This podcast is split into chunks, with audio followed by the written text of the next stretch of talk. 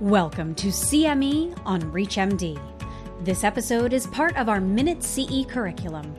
Prior to beginning the activity, please be sure to review the faculty and commercial support disclosure statements, as well as the learning objectives. Hi, I'm Dr. Sara Hurvitz from the University of California, Los Angeles. I'm here today with Sarah Tolaney from Dana-Farber Cancer Institute. Sarah, I'm so glad you're here with me today. Oh, thank you so much.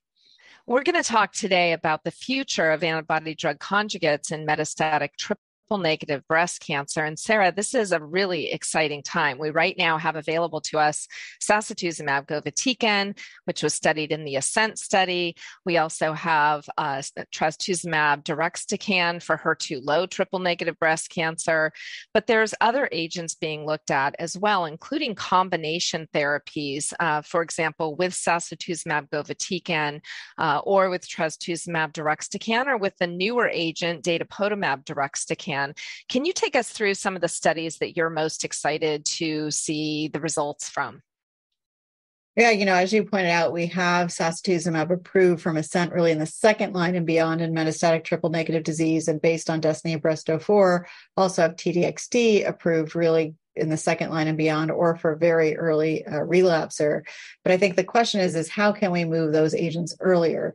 So with sacituzumab, there are two first-line trials that are currently enrolling. There's ASCENT-04, which is looking at sacituzumab in combination with pembrolizumab, and in essence, comparing it to the Keynote 355 regimen. So chemotherapy with paclitaxel, nab paclitaxel, or carboplatin gemcitabine with Pembro. So that will address the PD-L1 positive population, trying to see if ADC checkpoint combination will be superior to chemo checkpoint. For the PD-L1 negative population, there's ASCENT-03, in essence, comparing sacituzumab to standard chemotherapy, which again will hopefully allow us to see if an ADC can outperform chemo in that PD-L1 negative population. There's also the Tropion Breast O2 study, which is looking at datopotamab deruxtecan and comparing it to chemo of choice, really for the PD-L1 negative or IO ineligible population. So focusing on that population that's not getting checkpoint. So again, all these studies are really trying to place the ADC into the first line metastatic triple negative setting. Yeah, it's going to be very interesting as these data emerge, because it could be that in the frontline setting, we have available an ADC. And I think then the question is going to become, how well does single agent chemotherapy work after an ADC? And we really don't have much data regarding that whatsoever, as well as, you know, should we be sequencing these ADCs? So what are your thoughts about the later line setting if we do see an ADC make an approval in the frontline setting? I mean, I think it very much brings up this question about sequencing, because what if we have approvals for datopotamab deruxtecan, sacituzumab govitecan, and trastuzumab deruxtecan?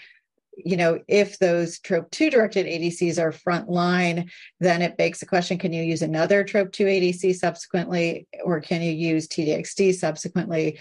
And actually, one of my colleagues, Anna Grete Castro, is going to be running this study called Trade DxD. I think clever title, because just trading out your ADCs. And so it'll give TDXD followed by Dato DxD or vice versa. And I think that will be really interesting to understand how those ADCs can work subsequently. And so I think, again, we'll have to learn more as these studies come out. We're going to rely on smaller sort of IIT type studies like this to address these very critical questions clinically. And I think they're going to also be important, because it may be that we have some of these agents available in the curative setting in the not so far future. So then knowing what to do in the frontline setting after somebody has had an ADC is going to be critical. Thank you so much for your comments today. It was great talking to you. Oh, thanks so much for having me.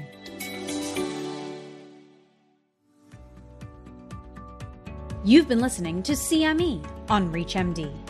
This activity is jointly provided by Global Learning Collaborative, GLC, and Total CME LLC, and is part of our Minute CE curriculum. To receive your free CME credit or to download this activity, go to reachmd.com/CME. Thank you for listening.